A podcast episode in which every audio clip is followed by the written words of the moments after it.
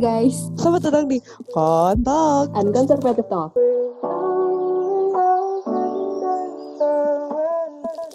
Jadi di episode pertama ini kita bakal ngomongin apa nih? Pokoknya yang pasti kita, di episode pertama ini kita bakal bahas bagaimana keluarga itu telah berperan dalam pertumbuhan kita dari kecil sampai kita besar. Karena kan keluarga tuh pasti ngasih banyak banget penanaman nilai-nilai yang kemudian membentuk kita jadi manusia sebagaimana kita hari ini. Nah, kan kita kan ngebahas soal keluarga nih.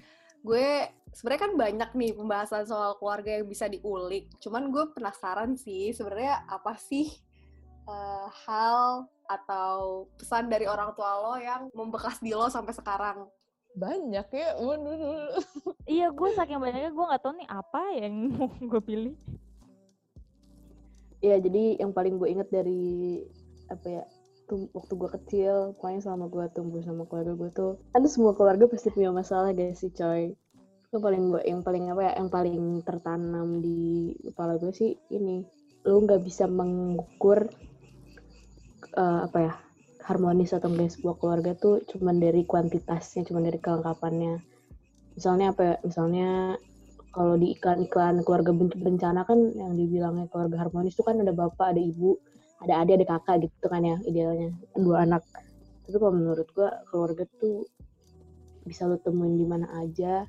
Tapi kalau nge-refer ke keluarga yang hubungan darah sih yang paling penting tuh hubungan lo sama orang-orang itu bukan tentang secara kuantitas lo lengkap apa enggak.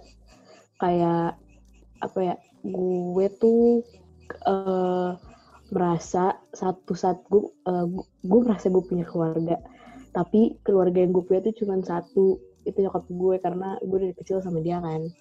Hmm. jadi apa namanya uh, nilai-nilai yang tertanam di kepala gue itu pasti mostly dasarnya kalau nggak dari pengalaman hidup gue sendiri dari nyokap. Jadi uh, anggota keluarga lain tidak berperan signifikan dalam hidup gue. Makanya gue bilang tadi oh ya tapi meskipun meskipun apa ya uh, gue bilang tadi keluarga gue cuma satu itu bukan berarti keluarga apa ya, bukan berarti gue nggak tumbuh dengan baik gitu. Gue bisa bilang segala kebutuhan gue mental maupun uh, material gue tuh terpenuhi meskipun dengan keberadaan yang cuma satu orang itu. Ya itu makanya kebutuhan keluarga itu bukan cuma tentang kuantitas tapi sejauh mana hubungan lu sama orang itu berlangsung. Ya gue bisa bilang kayak tadi tuh bukan berarti gue suka menjadi kayak gitu dulu awalnya. Tapi ini tuh kayak berpuluh-puluh tahun kemudian akhirnya gue bisa menerima kondisi gue akhirnya gue bisa merasa cukup dengan itu. Tapi tetap aja sebetulnya kalau lu lihat sih ada yang kurang karena kan keluarga tuh dibikin ada nyokap ada bokap ada anak tuh kan bukan tanpa tujuan ya. Pasti kan itu punya fungsinya masing-masing meskipun nanti ujung-ujungnya saling melengkapi apa gimana. Pasti kan Hana, Dita sama Reva juga punya kondisi keluarga masing-masing kan dan pasti itu juga membentuk kalian gak sih? Kayak yang bikin kalian tuh mikir keluarga gue nih kayak gini gue ngerasa ini tuh gak bagus buat gue makanya gue nggak mau anak gue nanti kayak gini pasti ada yang kayak gitu kan. Ya. apa tuh ceritanya? Biar kayak gue sama gue apa ya? Yang stick sama gue tuh kayaknya uh, dan menjadi pelajaran buat gue sih itu sejak gue pas SMA lah. Gue kan emang mau ngambil uh, apa jurnalistik kan. Ya itu wow. Vkom kan. Vkom Vkom Vkom uh uh oke okay.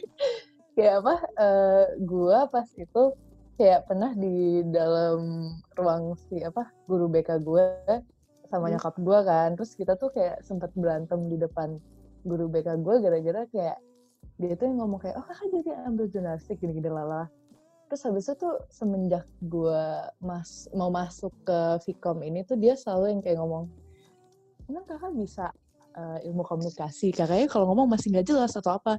Kayak gue emang kadang tuh susah kalau ngomong harus yang benar atau gimana terstruktur lah apalah. Dia selalu bilang kalau gue komunikasi aja like lah kenapa gue bisa jadi anak komunikasi. Bahkan kayak kalau gue pulang dari kampus uh, buat ke rumah tuh pasti kayak dibilangin anak komunikasi kok masih ngomongnya kayak gini sih gini-gini loh apa ya dari itu semua kayak gue pas masuk kuliah awal tuh gue ngerasa kayak gue apa ya kayak bener-bener gue baru ngerasa kayak kalau gue bisa punya temen gitu itu pun kayak gue ngerasa kayak oh gue bisa kok maksudnya kayak gue bisa kok get along sama kalian-kalian semua gini terus apa ya, yang kayak gue pelajarin tuh kalau uh, your family doesn't define you. Cuma kayak itu tuh masih apa ya masih susah banget untuk sampai sekarang aja untuk mikirin apa untuk nggak mikirin apa yang kayak orang tua lo atau siapa pun ngomong tentang lo itu tuh masih apa ya berat gitu. Ngerti gak sih?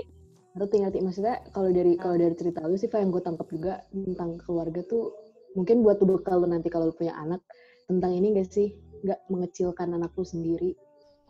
Iya. Kayak soalnya Iya, apa yang apa yang apa yang orang tua lu omong tentang diri lu tuh apa yang orang tua omongin tentang diri lu tuh bakal terus nempel di kepala lu dan itu bakal lu bakal gede jadi kayak gitu sebenarnya kalau kita masukin Iya. itu ke dalam hati. Masalah kan kalau lu mungkin pas udah eh, itu kejadian yang lu di ruang BK kan pas lu udah gede. Gimana Mm-mm. kalau eh, omongan-omongan kayak gitu tuh diomongin orang tuanya kepada anak-anak yang masih kecil. Mereka kan belum bisa memilah gitu dong mana yang harus gue maknai dengan benar, mana yang harus gue bodo amatin gak sih? Tadi kan Riva bilang kan kalau your family doesn't define you. Berarti tandanya setelah lo menanggapi, gue nganggapnya malah justru your family does define you dong. Kan pendidikan keluarga itu kan yang utama. Malah itu yang masuk ke dalam alam bawah sadar kan. Ketika lo dewasa, lo udah tahu nih mana yang baik dan mana yang enggak. Ket- Ketika lo keluar dari lingkungan itu, yang signifikan me- membentuk lo sebagai seorang manusia adalah pendidikan di keluarga lo. Walaupun lo tahu setelah lo dewasa itu sesuatu yang salah, tapi kan sebenarnya itu udah terprogram dalam alam bawah sadar lo. Sebenarnya Iya, iya. iya. Makanya kenapa apa namanya eh, poin dari growing up yang akan dibahas di Kontox ini nih guys.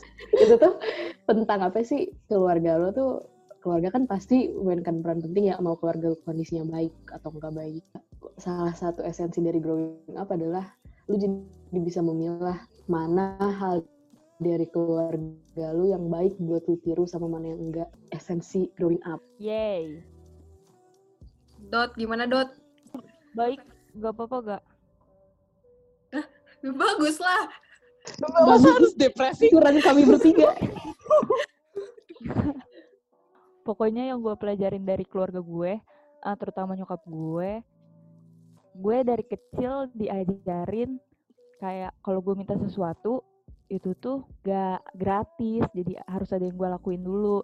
Tapi dari pelajaran itu, gue belajar bukan nyokap gue kayak pelit atau apa. Eh, jadinya tuh dia selalu ngajarin ke gue gini, kita tuh hidup gak cuman untuk sekarang dan kita hidup tuh gak sendiri. Jadi kayak kalau kita mau sesuatu harus ada yang kita kasih dan apa eh, apa ya efeknya buat ke depannya bagus apa enggak kalau nyokap gue sih dari dulu dari gue kecil ngajarinnya kayak gitu jadinya tuh gue sekarang jadi orang yang pemikir juga gitu karena dari dulu gue diajarinnya kayak gitu gue harus mikir terus gitu loh kayak apa yang gue mau terus kalau gue mau minta sesuatu kayak gak segampang itu Gimana sih caranya nyokap lo memberikan pelajaran itu? Karena kan kayak lu bilang kan nyokap lo ngomong kayak gitu dari kecil. Padahal anak kecil itu sebenarnya otaknya tuh nggak jauh gitu loh mikirnya. Dia tuh nggak nggak mikir panjang. Pasti kalau misalnya dikomongin kayak gitu, dia tuh bakal mikir pendek doang gitu loh. Jatuhnya nanti kayak dinding gitulah. Mantul lagi itunya. Gimana caranya nyokap lo secara pelan-pelan ngasih tahu lo kalau cara berpikir yang itu tuh adalah cara berpikir yang harus lo bawa sampai lo dewasa gitu.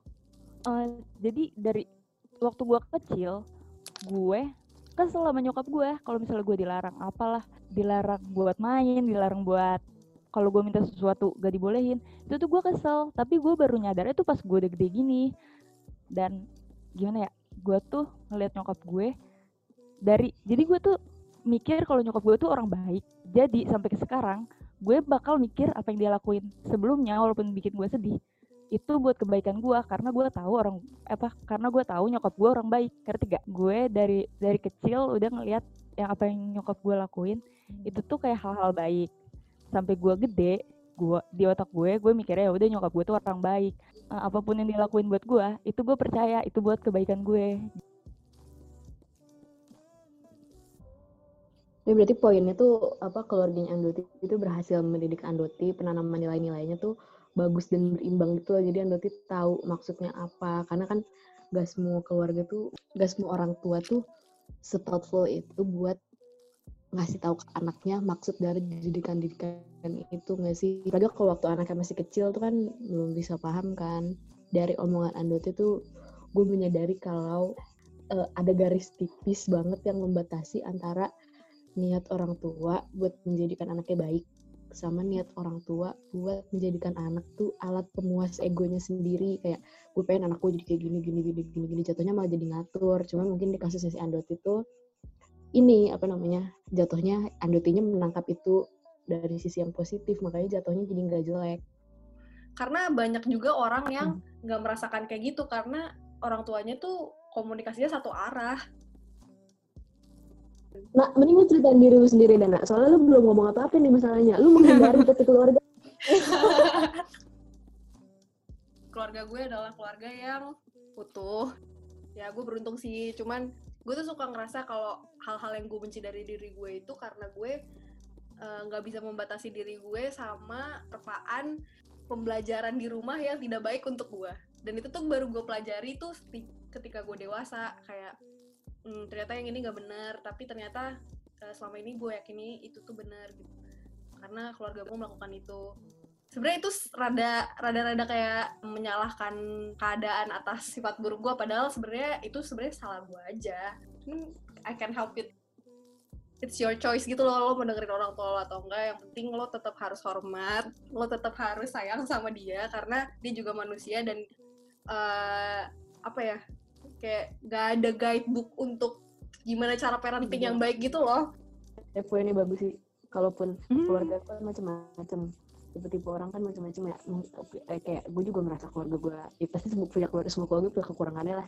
Itu tadi lu apa ya, lu boleh punya penilaian apa pun tentang orang tua lu, tapi tetap hargain mereka, at least apresiasi mereka karena udah ngidupin lu selama ini, biayain lo, gitu-gitu karena kan latar belakang keluarga kita tuh masing-masing beda-beda kan.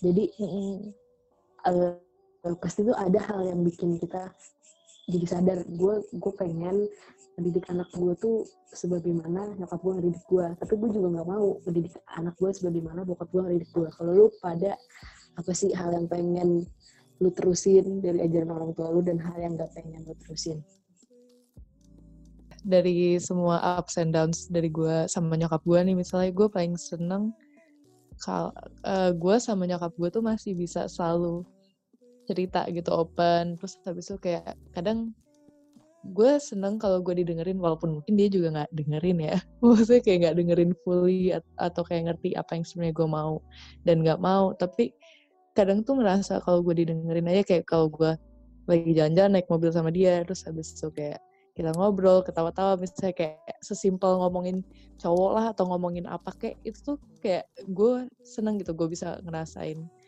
uh, gue bisa open aja gitu kadang sama nyokap gue walaupun ya nggak selalu cuma ada adalah sedikit-sedikit yang dari momen-momen kayak gitu yang gue pengen lanjutin.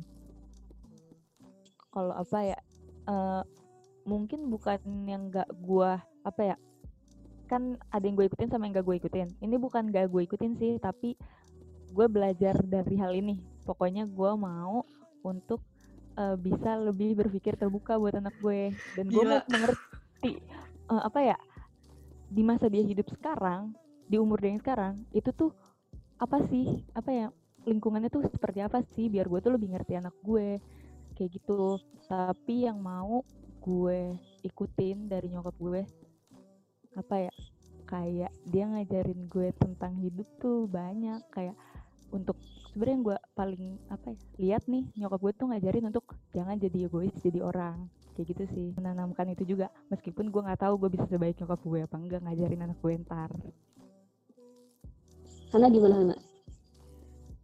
Gue juga, gue sebenarnya bingung sih. Gue juga justru itu jawabannya karena gue nggak tahu dan suatu saat nanti misalnya gue punya keturunan gue bakal drop everything sih. Gue bakal drop everything apa apa pun yang gue tahu tentang gimana nyokap gue mendidik gue gimana gue mau dididik dan segala macam dan gue bakal ngelihat anak gue tuh seperti apa nantinya. Dan itu tuh kayak baru gue menyesuaikan gitu.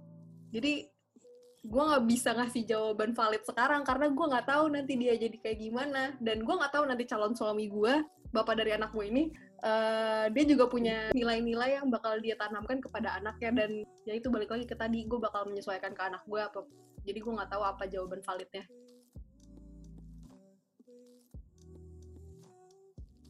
Yang mau gue bawa yang mau gue tiru tuh tentang itu sih um, komunikasi.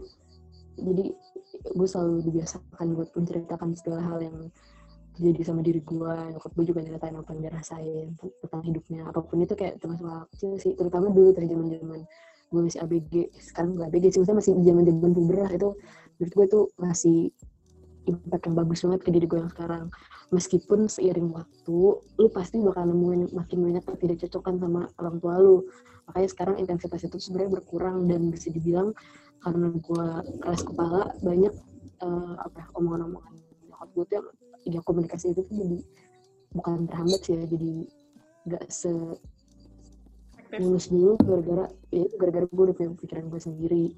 Gue pengen sungguh-sungguh mengenal siapa yang akan jadi pasangan gue nanti karena gue gak mau anak gue cuma punya satu orang tua. Gue juga gak mau anakku tuh tumbuh jadi orang yang gak tahu apa-apa tentang keluarga sendiri gitu pokoknya gue mau menganggap gue gak mau gue jadi orang tua yang menganggap anaknya tuh cuma sebatas cuma apa ya cuma ya udah gitu lu anak gue lu harus nurut semua omongan gue gue gak mau kayak gitu gue pengen memanusiakan anak gue karena anak gue punya dirinya sendiri punya hidupnya sendiri gitu bukan punya gue hidup dia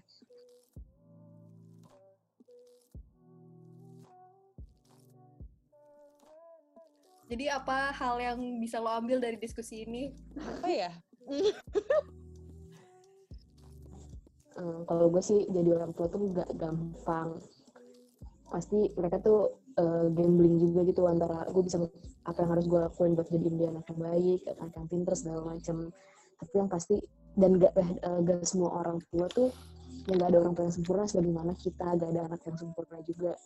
Dan mungkin kita ngomong di sini enak gampang ya karena secara teoritis kita belum tahu. Eh secara teoritis sih gampang karena kita belum tahu realitanya kayak gimana. Kalau kita udah pada punya anak juga pasti kita pada kayak sendiri mikir apa yang terbaik buat anak kita kan karena kita nggak tahu.